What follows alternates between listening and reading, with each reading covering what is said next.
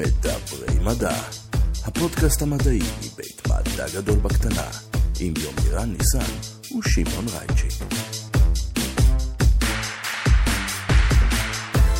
שלום וברוכים הבאים למדברים מדע, הפודקאסט הרשמי מבית מדע גדול בקטנה, יומירן ניסן, שוב בזום, מה לעשות, מה העניינים? בסדר, שמעון, מה איתך? בסדר גמור, אני כולי מוכן להשתנות אקלימית בעקבות הפרק הזה. זה פשוט מי- ניחם לך. זה נכון, חם לי, יצאתי לחמש דקות, חזרתי מזיע. מי מתארח אצלנו היום ולמה זה קרה לי?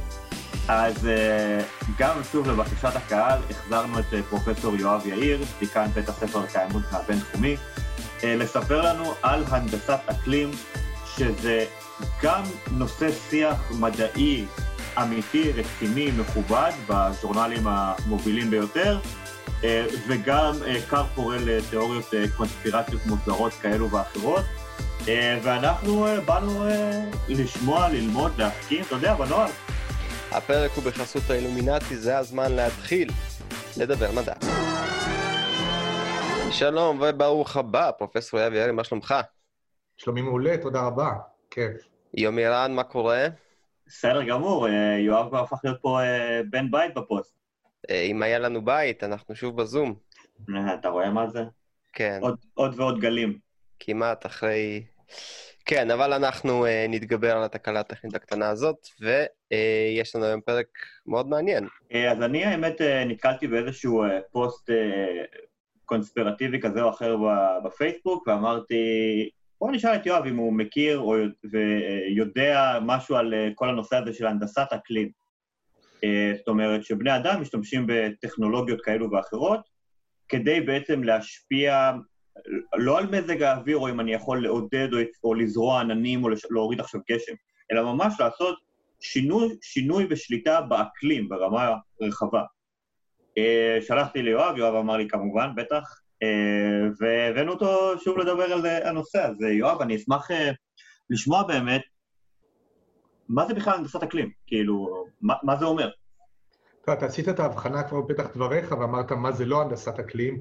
אתה דיברת על אה, השפעה על מזג אוויר מקומי, מה שאנחנו קוראים weather modification, כלומר, ניסיונות למשל אה, להחליש את עוצמתם של הוריקנים, או להשפיע על מסלולם, או להגביר את כמויות הממטרים והמשקעים שיורדות מסופות מסוימות, מה שאנחנו קוראים זריעת עננים, יודיד הכסף, וחלק מהמאזינים ודאי עוד יודעים על מה אני מדבר, ו/או ניסיון להחליש את עוצמתן של תופעות כמו ברד וכדומה, או לפרוק את המטען החשמלי מסופות ברקים.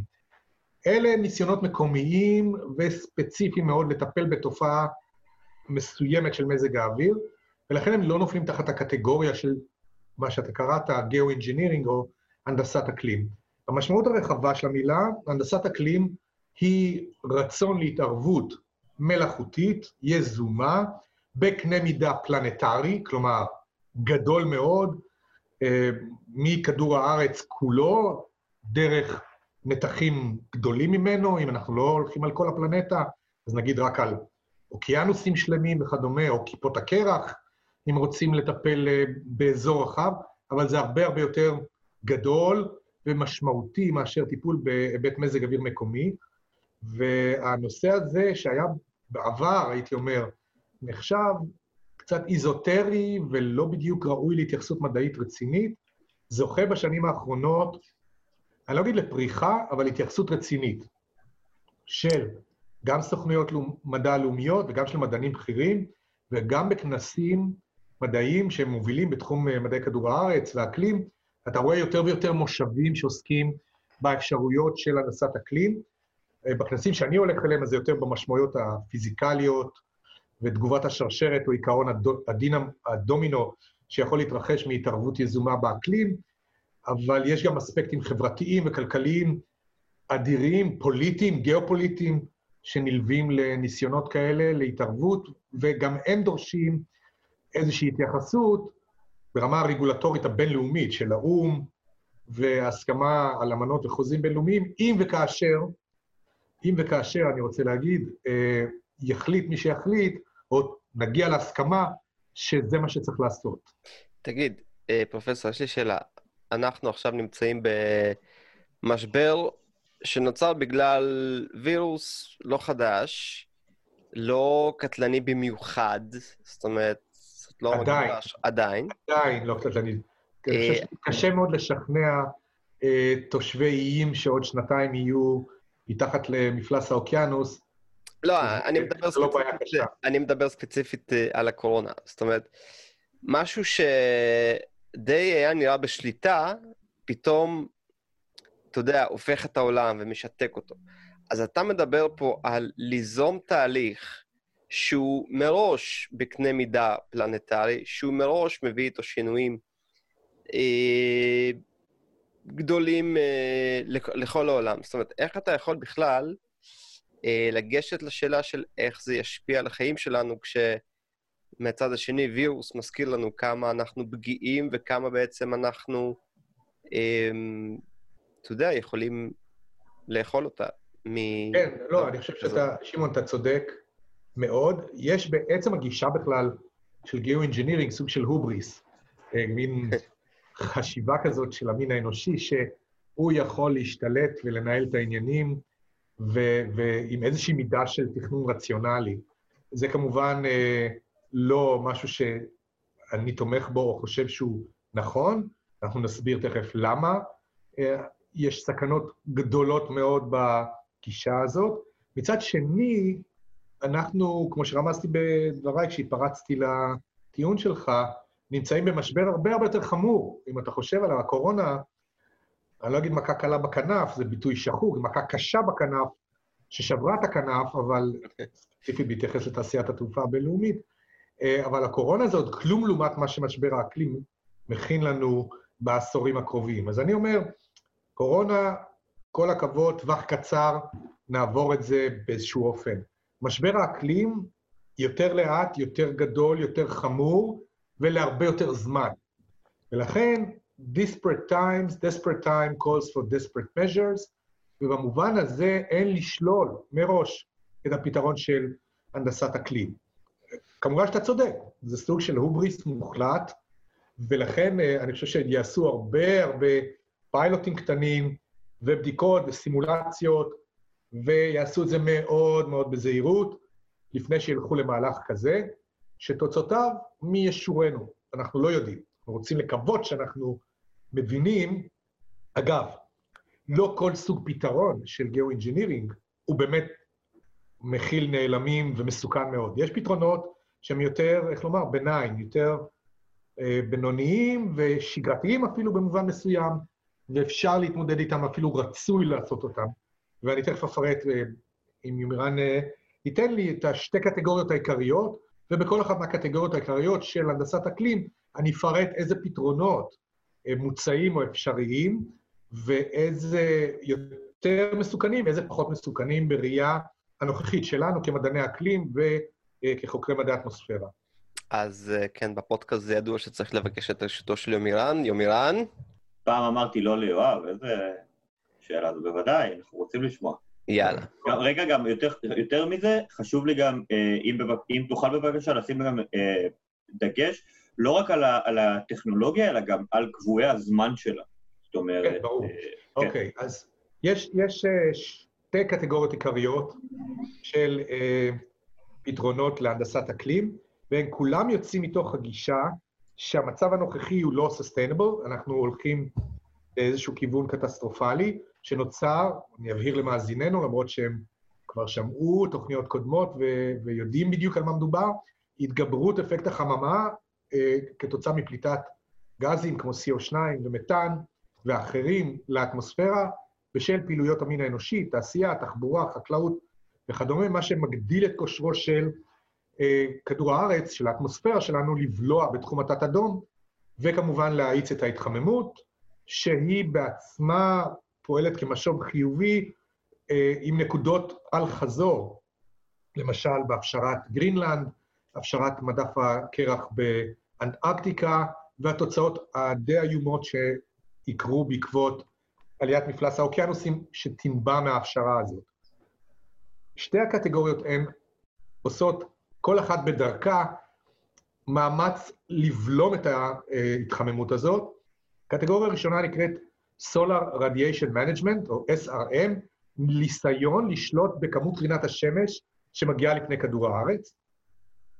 והקטגוריה השנייה נקראת Carbon Dioxide Removal, או CDR, ניסיונות לסלק מהאטמוספירה את עודפי אה, הפחמן הדו-חמצני, אשר אה, אנחנו ממשיכים לפלוט ביתר שאת, אפילו שחתמנו על אמנת פריז, ושכולם הולכים להיות אה, ירוקים, ואנרגיות מתחדשות, אני רואה את החיוך על פניכם, הספקן משהו. בוא נאמר שלפחות ברמת ההצהרה, מדיניות האיחוד האירופי, ואפילו מדינות כמו סין וברזיל, והודו במובן מסוים, ואולי אפילו רוסיה, מבינות שהן לא יכולות להמשיך עם הכלכלה הישנה. האמת, האמת שבנושא הזה אני אישית לא, לא כל כך סקפטי, אני חושב שזה יתפוס, שזה כבר תופס. אה, אני גם אה, אופנתי במידה מסוימת. לא אופנתי, זה כלכלי פשוט. אני חושב שזה לא עניין של אופנה, זה עניין של חישוב עסקי קר. וכשאנשי עסקים הולכים לעשות את החשבונות עם האקסלים שלהם, והתוצאה היא שאנרגיות מתחדשות יותר זולות מאנרגיות של דלקים מאובנים, כן. אז אתה מקבל מה שקרה פה באמצע מרץ או אפריל, פתאום מחיר חבית דלק הוא שלילי, שחברות נפט אומרות, בוא, קח מאיתנו את הדלק הזה, אנחנו לא יכולות uh, להמשיך לשאוב אותו ואין לנו איפה לאחסן אותו.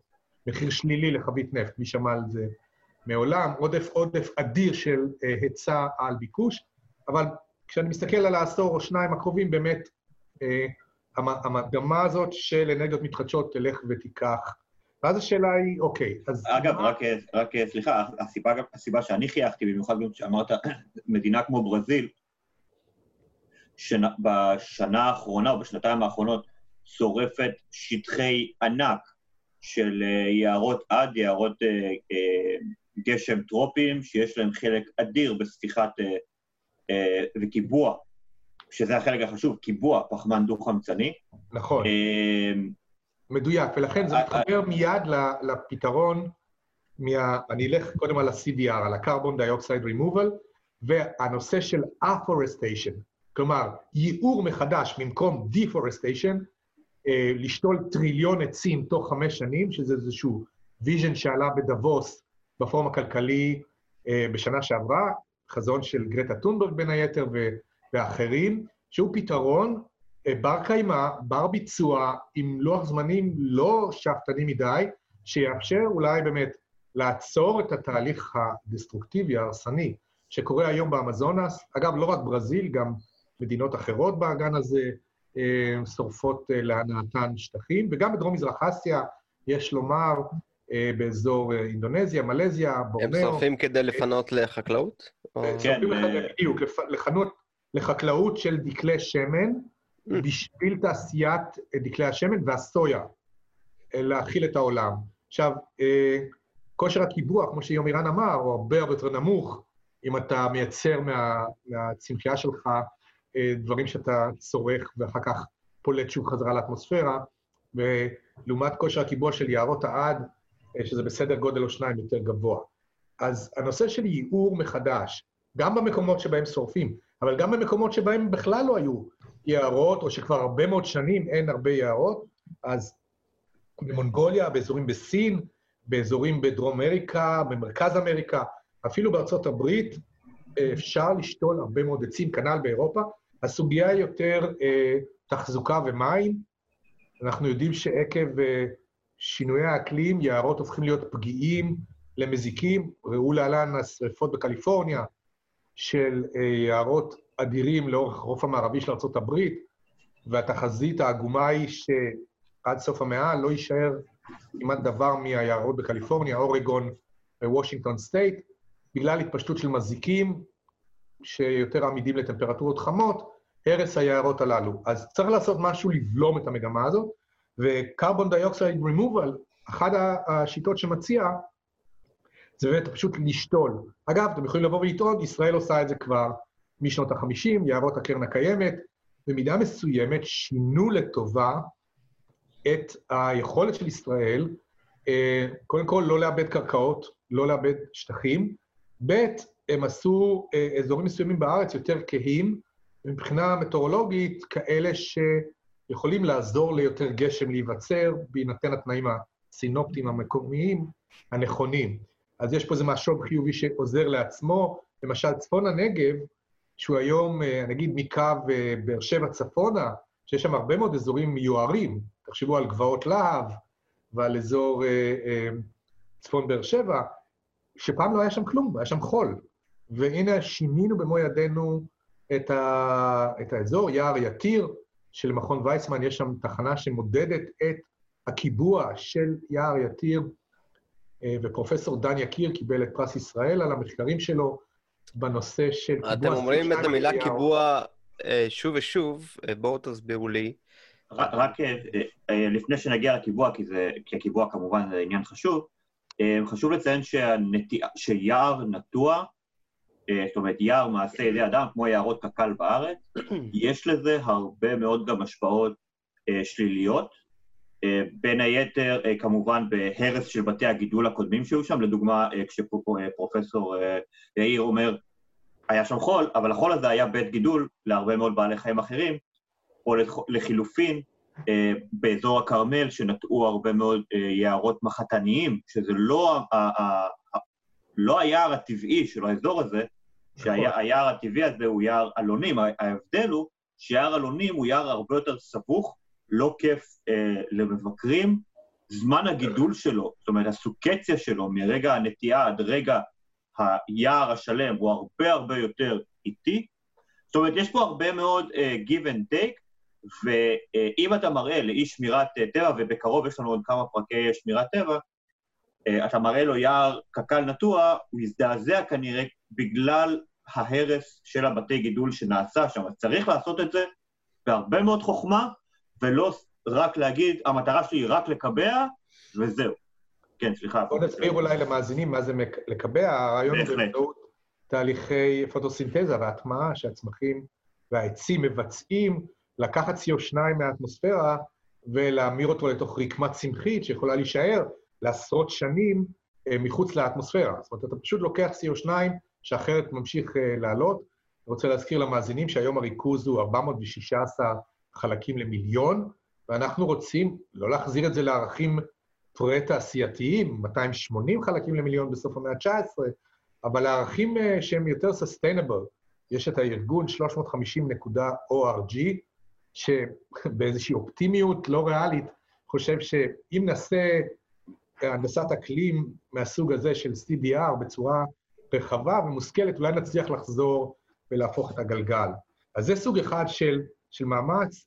אגב, מדהים, ל... מדהים לגלות כמה מספרים קרובים סך הכל. זאת אומרת, מי... לא, מי... לא, זה, זה מספרים שמדברים, אולי חלקים למיליון, זה נראה קרוב, המדובר על עשרות, אם לא מאות מיליארדי טונות כן, של גז באטמוספירה. אנחנו... אבל היחס הוא, הוא פי שתיים מאז ימי... אה, מאז ימים שלפני המהפכה התעשייתית, לפי מה שאתה אומר. נכון, וזה לא הולך לרדת אם לא נעשה משהו. חשוב להדק את זה עוד טיפה.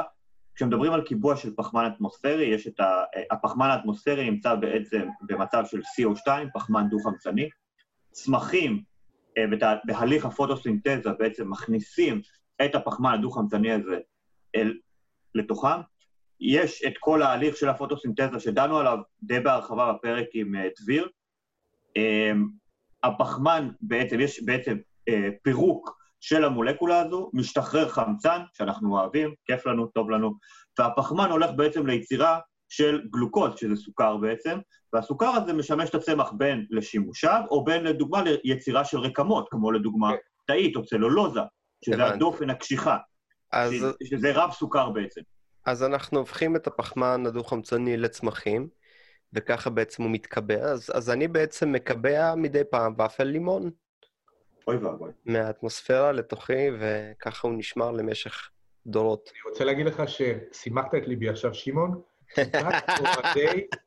ופל לימון, תדע לך שאנחנו מיעוט נרדף. אנחנו מיעוט נרדף, זה נכון. מיעוט נרדף, שנמצא באיום מתמיד של אוהבי בפל שוקולד, ויש במשרד תמיד במגירה חבילה של בפלה לימון. אנחנו צריכים לחשוב על אה, מהפכה עולמית לשימור... אה, אה, לא אנחנו לא ניתן לכם. כן, בבקשה. אוקיי, אז... אני רוצה להוסיף, בקטגוריה הזאת של carbon dioxide removal, אפשר לעשות, ויש היום טכנולוגיות uh, שמתבססות על כימיה פשוטה, שעושה למעשה מה שעצים עושים עם מכונות, מה שנקרא משאבות גדולות ששואבות אוויר, מעבירות אותן דרך פילטרים מסוימים שעושים ספיחה ל-CO2, למעשה מסלקים את האוויר בצורה כימית מהאוויר, מה, את ה-CO2 מהאוויר ויוצרות מינרלים, אה, שאותם אתה יכול אחר כך להשתמש לסלילת כבישים, לבנות בניינים וכדומה.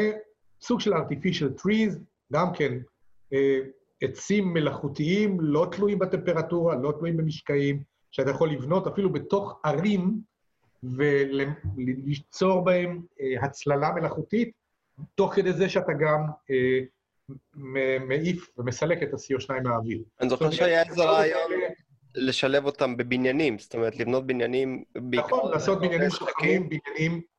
אה, זה גם סוג, סוג של דיאלוג שמתפתח סביב יערות עירוניים. אגב, עיריית תל אביב פרסמה עכשיו את התוכנית להתמודדות עם שינויי אקלים, ואחת ההמלצות של הצוות שבדק את זה, זה להגדיל את הייעור העירוני, שזה משיג שני אפקטים, גם צינון על ידי הצללה ועל ידי קירור, וגם uh, סילוק CO2.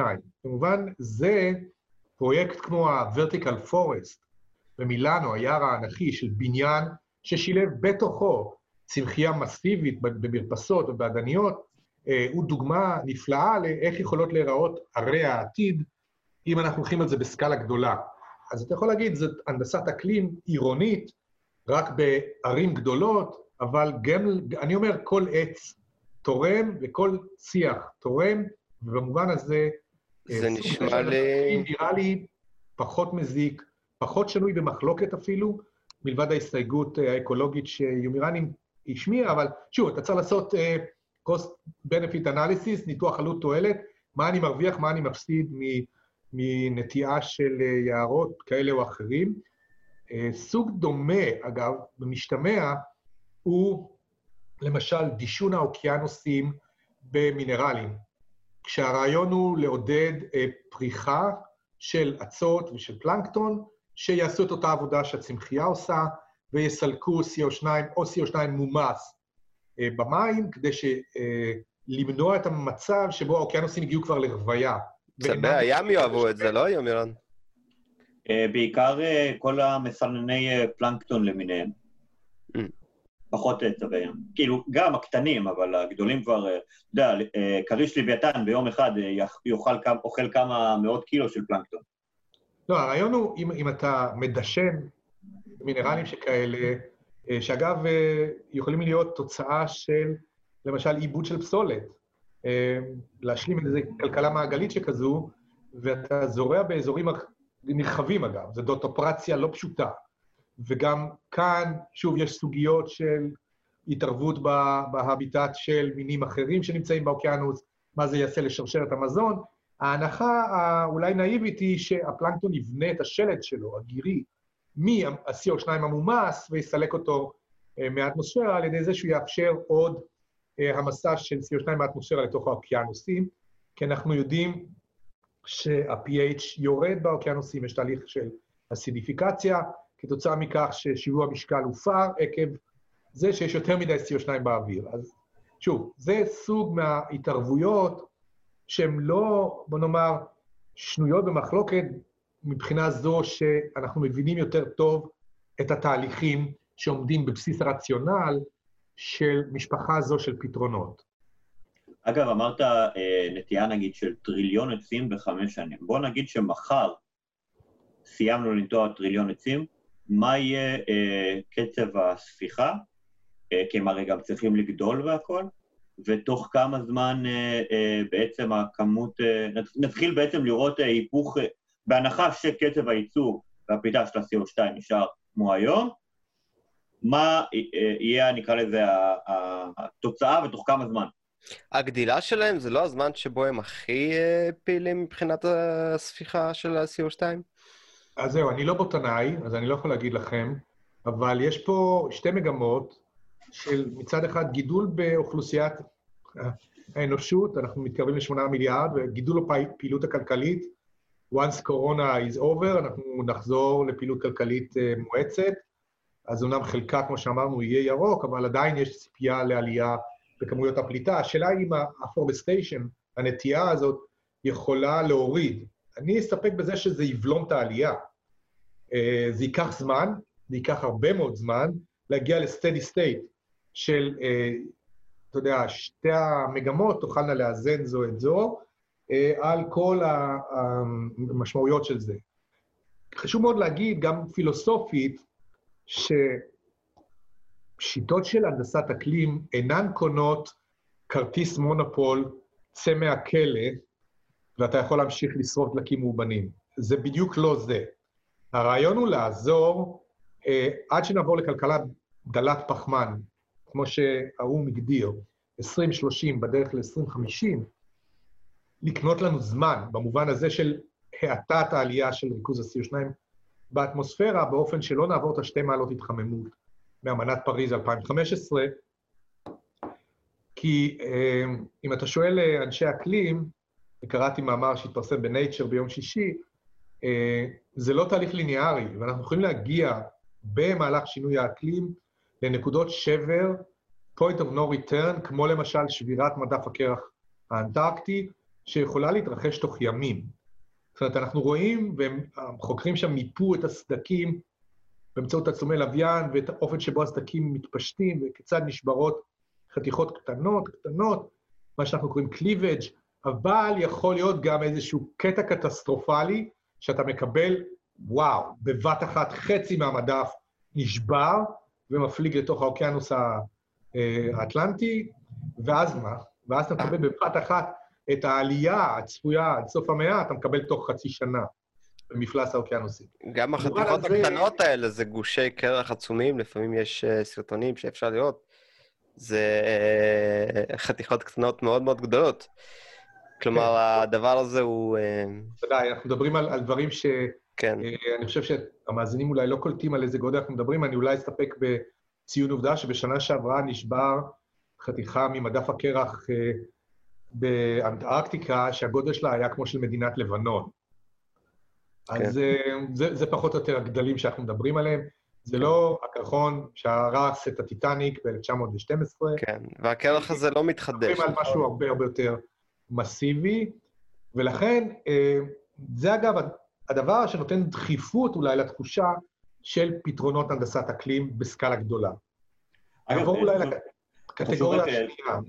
להגיד רק אה, שמדפי קרח עצומים, שהיו קפואים עשרות אלפי שנים, נשברים, כל, כל פעם אני רואה כותרת אחרת, אה, מצ'ילה שראיתי ומשהו בקוטב הצפוני, שהם גם משהו, דברים דמיוניים, אז כאילו, מה ההבדל ביניהם לבין מה שאתה מדבר באנטארקטיקה? לא, לא.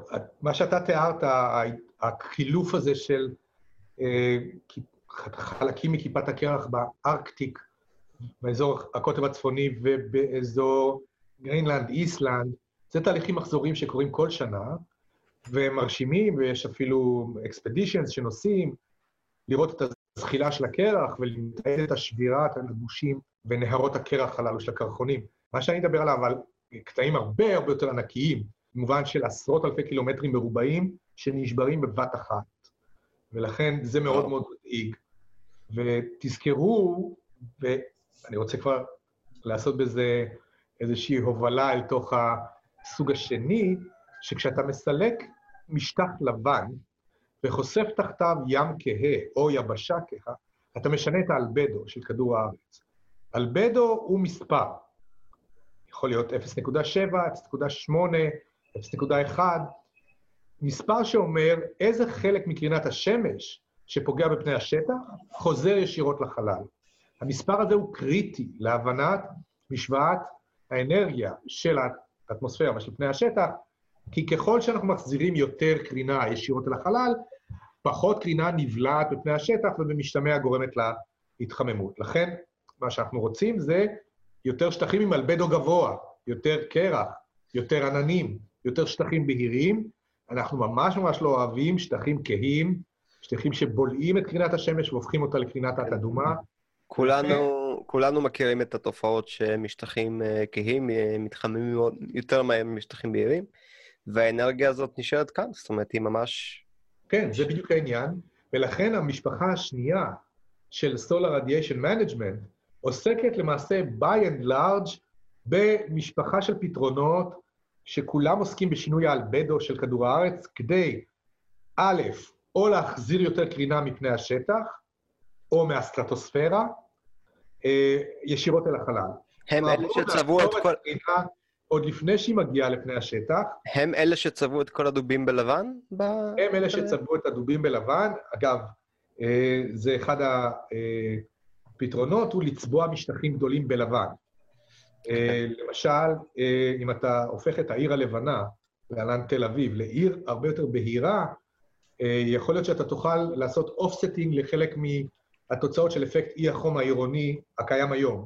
עיר שמחזירה יותר קרינת שמש ישירות אל החלל, משאירה פחות חום בתוך העיר, ובמשתמע הטמפרטורה שלה יותר נמוכה, ולכן פחות מזגנים פועלים, צריכת חשמל נמוכה יותר, פליטת אוויר חם אז אולי אנחנו... העיר יותר קטנה, זה עושים- רק עושה טוב.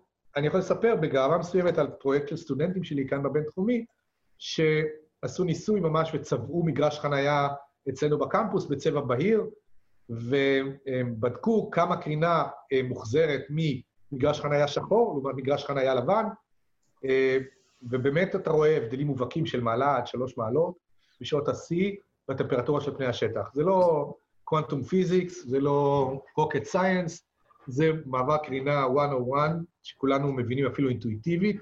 אז הרעיון הוא באמת לעשות משטחים בהירים, אבל כמובן שערים ומשטחים שבהם בני אדם גרים, הם אחוז קטנטן, פחות משני אחוז משטח פני כדור הארץ. ולכן, במובן זה, כמו שיומירן אמר, בואו נלך על הסקאלה הגדולה. ומה אתה יכול לעשות בסקאלה הגדולה? אתה יכול לשנות את האלבדו של עננים, למשל. כדור הארץ מכוסה בכל רגע נתון בערך בין 70 ל-75 אחוז בעננים, בגבהים שונים ובתצורות שונות.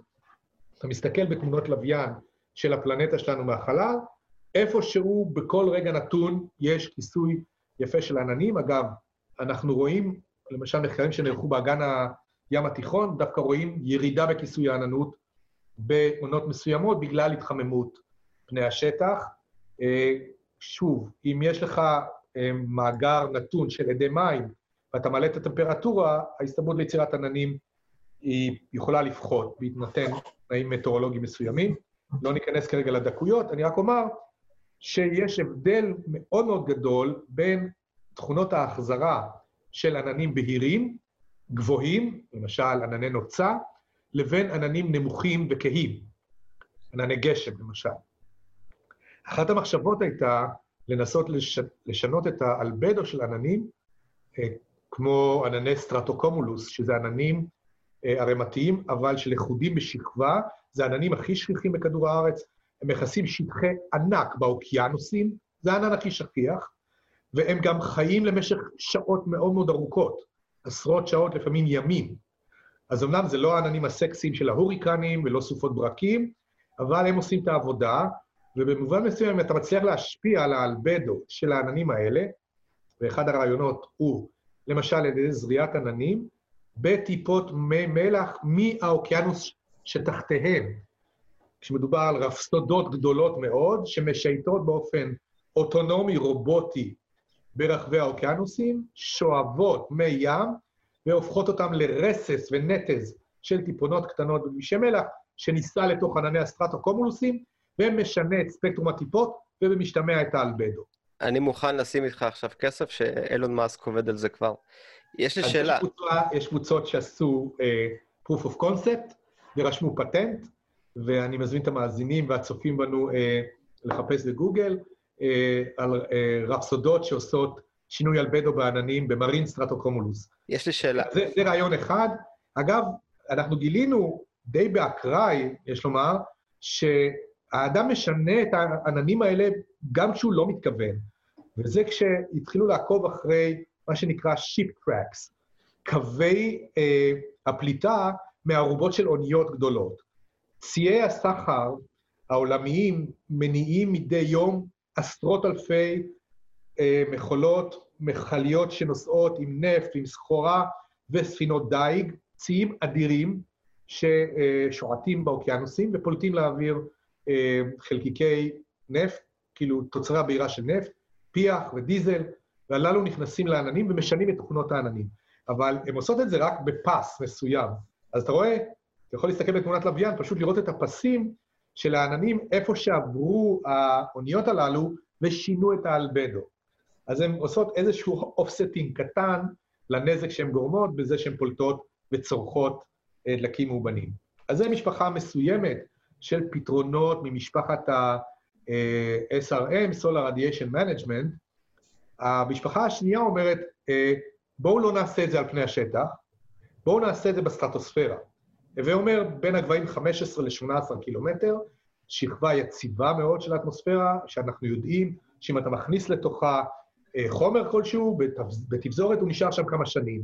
זאת אנחנו יודעים מפליטת אה, הרי געש גדולים, שמעיפים לעיתים לסטרטוספירה מיליוני טונות של אה, חלקיקי גופרית, אפר געשי, והללו נשארים באוויר, בסטרטוספירה, לשנה, שנתיים. אנחנו יודעים למשל שבעקבות התפרצות הר הגעש פינטובו ב-1990, החורף של 91-2, היה קר במעלה עד שתיים בכל חצי כדור הארץ הצפוני, עקב החלקיקים שנפלטו לאטמוספירה, וגם בישראל החורף של 91-2 הוא החורף הגשום ביותר בשלושים שנים האחרונות, כמעט אלף מילימטר גשם ממוצע בגליל. אני זוכר את החורף הזה, זה היה החורף של מלחמת המפרץ, לא? כן, זה היה חורף כן. של 91-2. כן, לא תגיד, מה הופך את ה... מה הופך את השכבה הזאת לכל כך יציבה? זאת אומרת, למה חומרים שנמצאים שם לא נופלים? אז בסטרוספירה אנחנו יודעים שבשל נוכחות אוזון בין הגבהים 15 ל-45 קילומטר, שכבת האוזון, מה שאנחנו קוראים שכבת האוזון, אה, היא שכבה שבולעת קרינה על סגולה, ובתהליך הבליעה פולטת חום. וזאת ריאקציה אקזוטרמית שלמעשה מחממת את הסטרטוספירה, ובאופן הפוך לטרופוספירה, שבה הטמפרטורה יורדת עם הגובה, בסטרטוספירה הטמפרטורה עולה עם הגובה.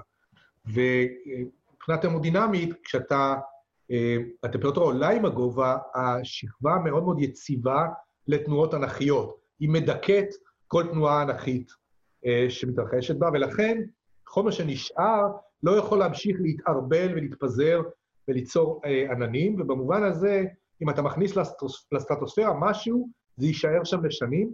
אגב, אה, המעצמות גילו את זה כבר בשנות ה-50 המאוחרות, כשהם עשו פיצוצים גרעיניים בסטרטוספירה, והם גילו לחרדתם שכל הצזיום והבריום והנסתורת הגרעינית של אותם פיצוצים נשארת באטמוספירה ומפוזרת על ידי הרוחות בסטרטוספירה בכל כדור הארץ. ולכן, אה, כבר ב-1960 נדמה לי, אנדרי סחרוב ואחרים האיצו את אה, ברית המועצות הברית לחתום על אמנה על איסור ניסויים גרעיניים באטמוספירה. זה חיסל את העניין הזה, בגלל התכונות של הסטרטוספירה שאנחנו מכירים. עכשיו, במה עוסקת הנדסת אקלים? אומרים, אוקיי, בואו ננסה להכניס לסטרטוספירה בצורה יזומה מה שהרי געש עושים באופן טבעי. אז מי שואל מדע בדיוני, וזה אה, תרגיל שנתתי לסטודנטים שלי, ואמרתי להם, בואו תחשבו על הרעיון הזה של אה, לפוצץ הר געש כדי להשפיע על האקלים, האם זה סוג ריאלי של אה, הנדסת אקלים, שנפוצץ הר געש וננסה לגרום לפינטובו או, אל צ'יצ'ון, 1982, או אפילו הדוגמה הכי טובה זה הר הגעש טמבורה, 1815, שגרם לשנה ללא קיץ. אותה שנה מפורסמת, 1816, שבה לא היה קיץ, כי לא הפסיק לרדת גשם עקב אותם חלקיקים בסטרטוספירה שגרמו להתקררות הפלנטרית הזו. אז כמובן לפוצץ הר געש זה באמת תרחיש של אה, ברוס וויליס וחבריו, אבל זריקה או, אה, בוא נאמר, זריעת חלקיקים סטרטוספריים היא מעשית ואפשרית. לא מסובך להגיע עם רקטה לגובה 15 קילומטר, ואתה יודע את תבנית הרוחות בסטרטוספירה, אתה יודע איפה אתה משחרר את החומר, אתה יכול לבנות מודלים די מדויקים של פיזור החומר, ובמשתמע אה, כמה קרינה תוחזר אל החלל, איך אתה תשלוט בה על. אז, אז התרחיש הזה, מבחינה פיזיקלית, הוא אפשרי, השאלה היא איפה אתה עושה את זה, באיזה עונה של השנה, וכמובן, לשאלות שנדרשתי אליהן בפתח דבריי, מי עושה את זה? מי מנהל את זה? ומי שולט בזה? כי תמיד בסוף יבוא איזה evil genius, ישתלט על ה-mission control, וייקח את כל המדענים של נאס"א בני ערובה. אם לא תשלמו לי, אז אני מוריד עליכם את סדום ועמורה בגרסתה הגאו-אינג'ינירינגית. אז פרופסור- כמובן זאת, זאת שאלה נפרדת, אבל כלומר, הפתרון הסטרטוספרי הוא בהישג יד, ואנחנו אפילו מבינים אותו. אני רק רציתי להגיד, כן, פרופסור, רק רציתי להגיד ש... אתה יודע, יש סיבה שמירן ואני עשינו פודקאסט. אנשים חושבים שהם באים לדבר איתנו על אה, מדע, אבל אה, הכל נרשם, הכל מוקלט. ואחרי זה אנחנו מנתחים את זה במאורת הלב שלנו. אה, יפה מאוד, כן. כן. יש לכם גיימפלן, ברור. כן, זה במקרה, אה, אגב, מאורת הלב, פשוט יש עטלפים בכל מקום. אז אני רוצה להגיד שכבר הקדימו אותך לדבר הזה, משום שהיה, על הפתרון הבא שאני הולך לדבר עליו, כבר עשו סרט מדע בדיוני, בדיוק עם, ה, עם הנרטיב שאני תיארתי. Uh, הרעיון הוא uh, לבנות צי של מראות בחלל, לוויינים עם מראות. Uh, למעשה, אם אתם רוצים, proof of concept כבר בוצע על ידי אילון מאסק, ושרשרות הלוויינים לממסר אינטרנט, שהוא uh, סטארלינק. satellites, כן, שהם עושים כאב ראש נוראי לאסטרונומים, משום שהם מחזירים אור ונכנסים לשדה הראייה של טלסקופים. כן, הוא חויב, אה, הוא חויב לצבוע. אותן אה, בצבע שחור. זאת אומרת, הוא חויב לצבוע אותן בצבע יותר כהה בדורות הבאים. כן, עדיין, שיש לך. רכבת כזאת של עשרות לוויינים, בזה אחר זה, זה דופק לך את התצפית בגדול. אבל דבר מאוד יפה לראות, אגב, בשמי אלה. כן. עכשיו, כאן, אה, כאן תהיה כמובן אה, מלחמת עולם בין קהילת אה, מדעי האטמוספירה לקהילת האסטרונומיה.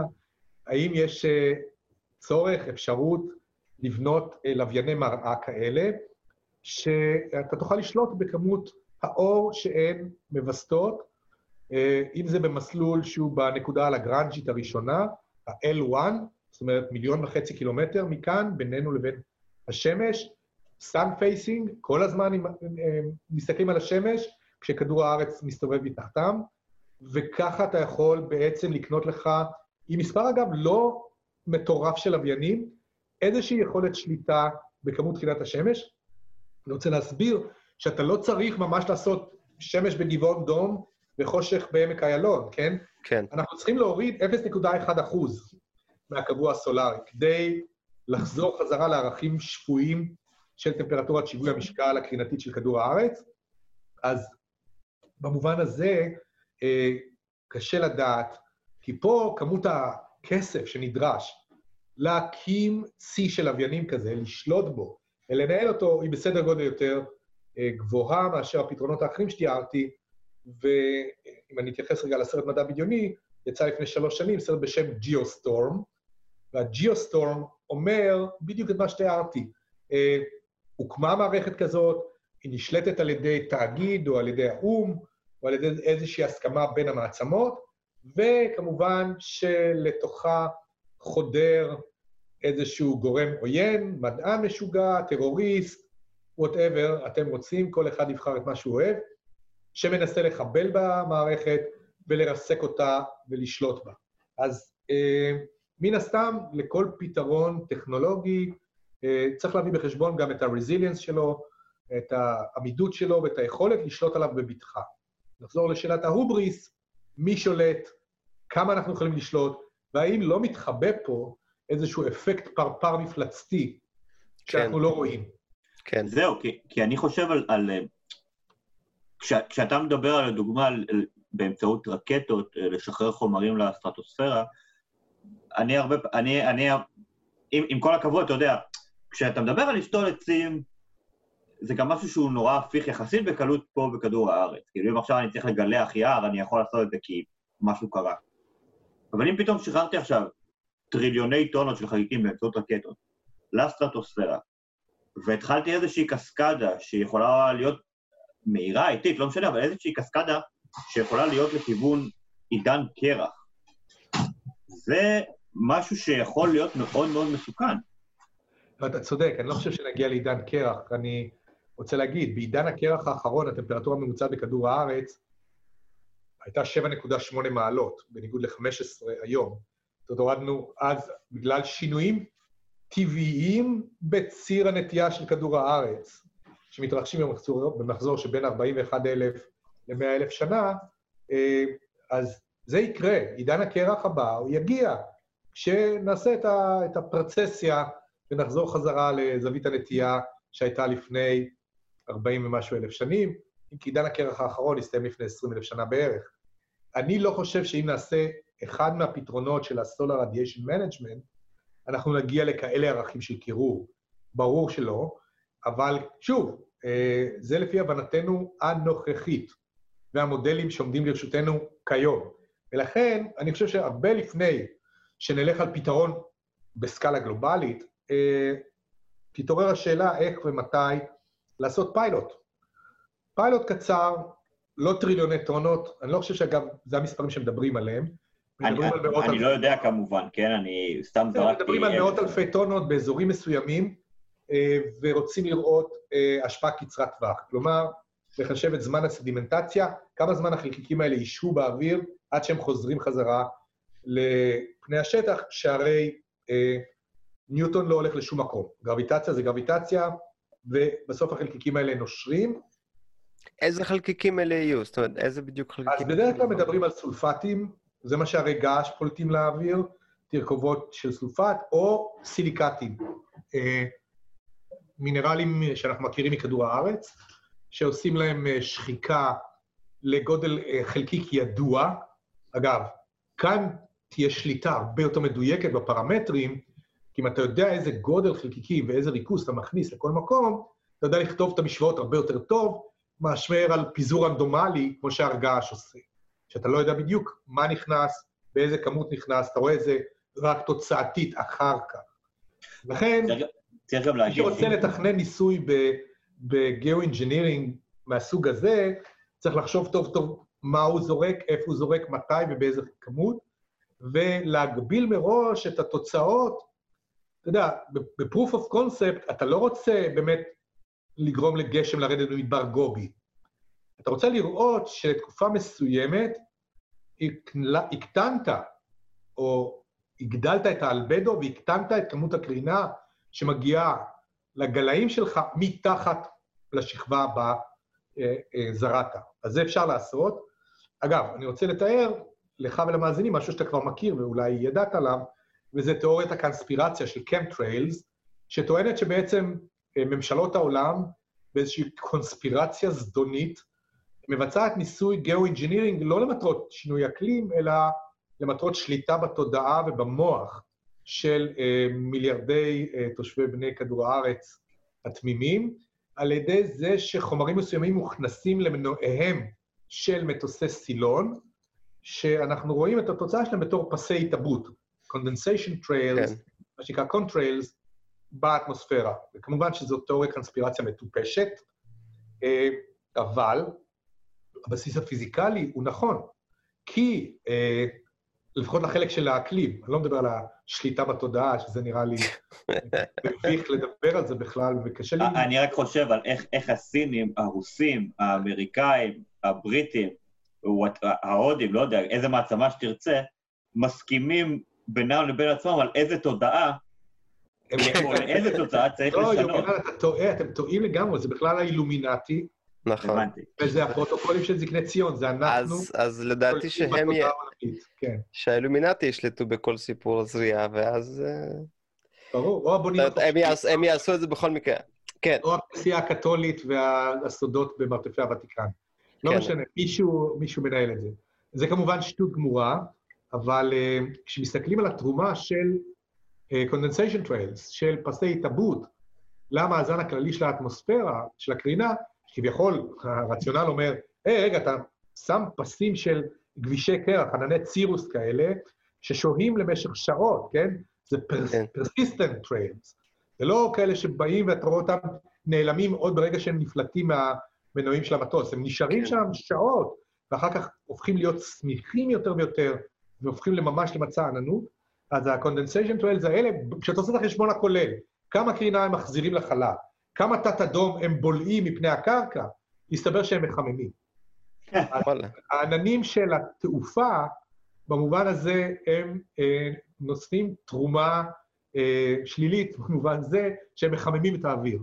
ולכן, אגב, אה, חברות התעופה הבינלאומיות הולכות בצורה מאומצת למציאת פתרונות שיקטינו את טביעת הרגל הפחמנית שלהם, אם על ידי שיפור הנצילות, הנצילות של מנועי סילון, אה, להגיע לרמות זיקוק יותר אה, גבוהות, וכמובן, קיצור זמני הטיסה.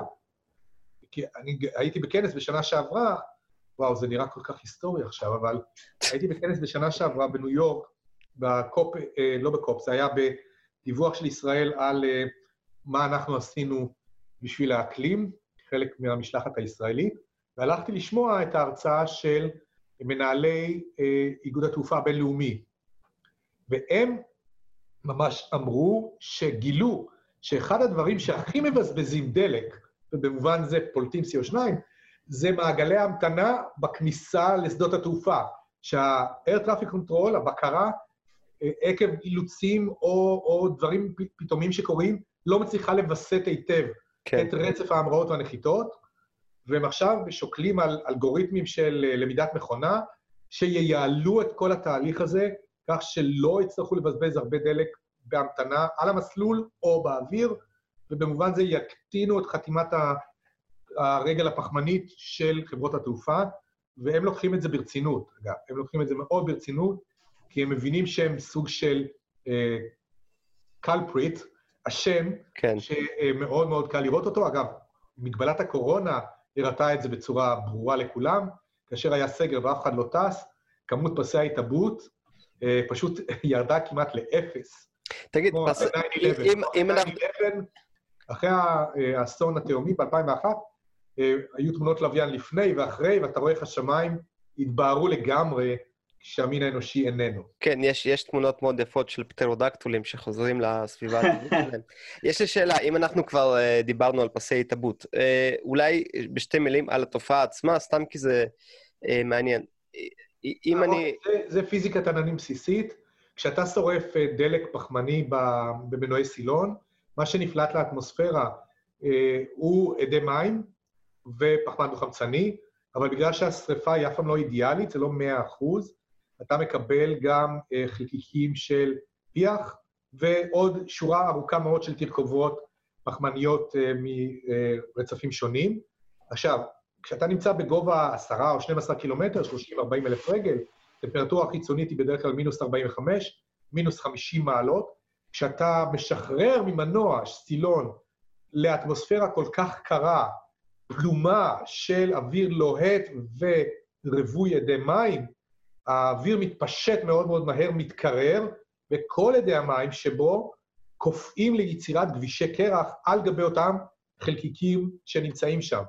חלק מהחלקיקים נמצאים באופן טבעי, למרות שגרעיני התעבות וגרעיני קיפאון לא נמצאים בשכיחות או בריכוז גבוה בגבהים כאלה של 10-12 קילומטר, הם יותר נמצאים נמוך, קרוב לפני השטח, ואחראים ליצירת עננים שאנחנו מכירים, ענני גשם ועננים רגילים. אה, לכן המטוס בעצם יוצר את הענן של עצמו. עכשיו, אם במקרה באותו אזור שררו מלכתחילה תנאים אטמוספריים כאלה, שהייתה בהם עוד לחות ועוד חלקיקים, אז אותם פסים ארוכים שהמטוסים משאירים בעקבותיהם יכולים להמשיך ולגדול, והכבישים בהם יכולים להפוך לפתיתי שלג ולהפוך לענני צירוס. ענני נוצה יפהפיים, אה, שאנחנו אוהבים לראות ולנחש בהם צורות, ולפעמים יש בהם אפקטים אופטיים נורא יפים, כמו הילות סביב השמש והירח, אה, מאוד קל לזהות אותם. אז אה, כמובן, זה תהליך לא מבוקר ולא נשלט, הוא אקראי, אבל הפיזיקה היא מאוד בסיסית, וכאמור, אין פה שום קונספירציה, זו תוצאה אה, כמעט מתבקשת של שחרור של אדי מים וחלקיקים באטמוספירה הגבוהה. טוב, יומירן, אה, לא, לא מרגישים, אבל אה, שאלתך לסיום. מה, ברצינות? ברצינות? עברה שעה כבר? וואי, לא, לא, זה, אז אוקיי. בוא נלך עכשיו עם שאלה לסיום, אז כן, כבר עברה שעה, זה לא להאמין. מה בעצם, אם אני נותן לך את המפתחות לאילומינטי, או לזה, מה אתה היית אה, הולך בכיוון של אה, בעצם הנדסת אקלים, אני, לא הולך על הכיוון של שימוש בהנדסת אקלים כנשק, אלא כדי לשפר בעצם את המצב המאוד מאוד גרוע שאנחנו הולכים לקראתו. אז אני אומר, אה, הנדסת אקלים צריכה להיבחן כרגע בשורה של פיילוטים קטנים ומבוקרים היטב, כדי להכין לנו אה, בהשפעת החיצים אה, תחמושת עתידית. מה שאני חושב כרגע, ואני גם מדבר מהפוזיציה כדיקן בית ספר לקיימות, אה, בבינתחומי הרצליה זה שאנחנו יכולים לעשות כל מאמץ שהוא לא להגיע למשבר האקלים אה, ולמה שנקרא runaway climate crisis, שאיבדנו שליטה לגמרי במשבר האקלים, למרות שיש לנו כבר אינדיקציות שאנחנו בדרכנו לשם.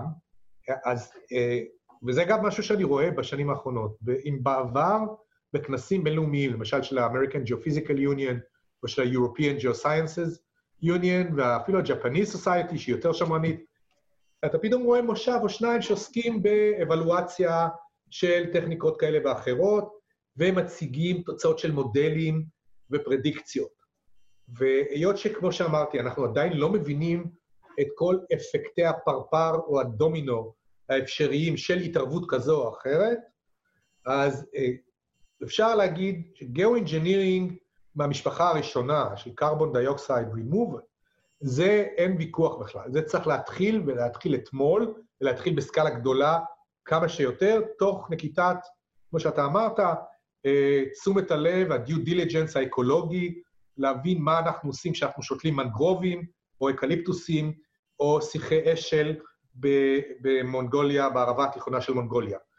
אה, אז, אז כל זה הוא באמת בהישג יד, והוא לא דורש big physics.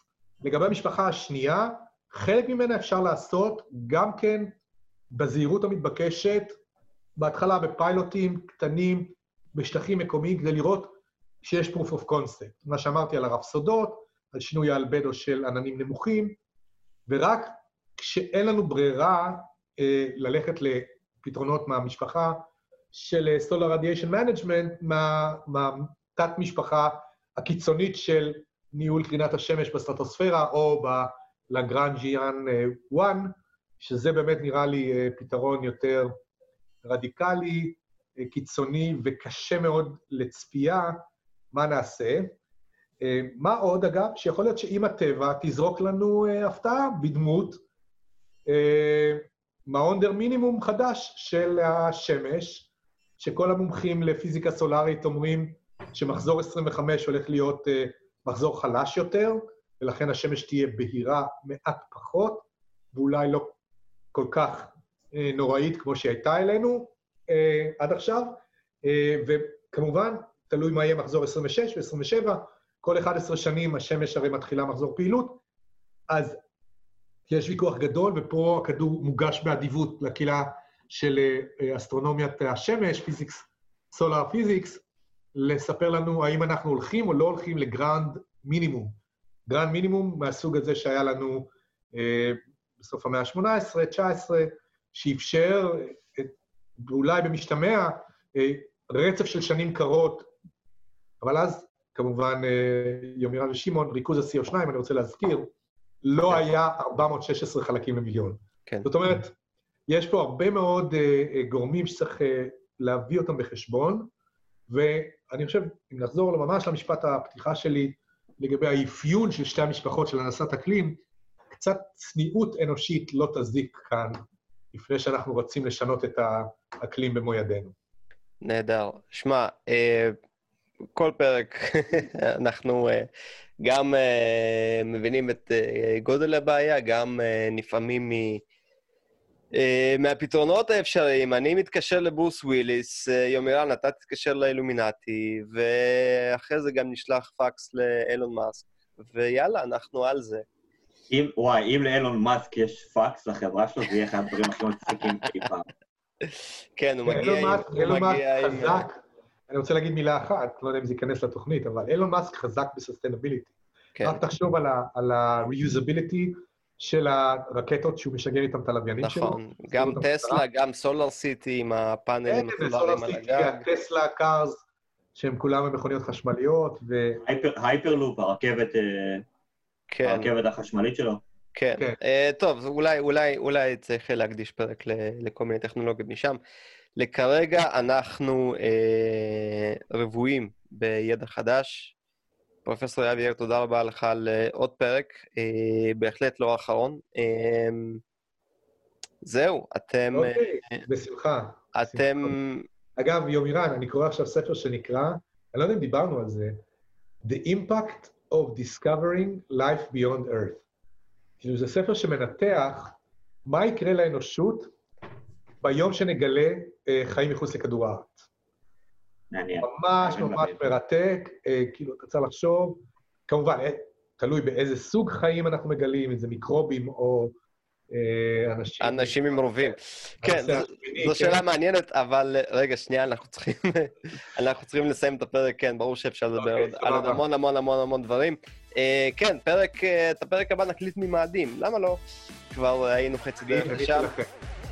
יאללה, אתם, אה, אני מקווה, אה, תיקחו ברצינות את אה, דבריו של הפרופסור לגבי צניעות, ובאופן כללי, מהפרקים האלה תמיד חשוב שנזכור לשמור על הטבע שלנו, אין לנו תחליף נכון לבינתיים. זה הכל, אנחנו מדברים מדע, הפודקאסט הרשמי מבית מדע גדול בקטנה, יומרן ניסן. תודה לך על מי שאתה, יאללה ביי, פרופסור יאיר, תודה רבה על עוד פרק נפלא, אנחנו נשתמע איתכם בשבוע הבא, להתראות.